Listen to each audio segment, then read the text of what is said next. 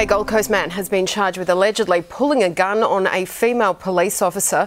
Dramatic video shows the moment he was pinned down and captured by police after reportedly using the gun for two attempted carjackings in Mermaid Beach. The affected drivers and officer were shocked but not injured. The 32 year old man was taken into custody and is set to face court today.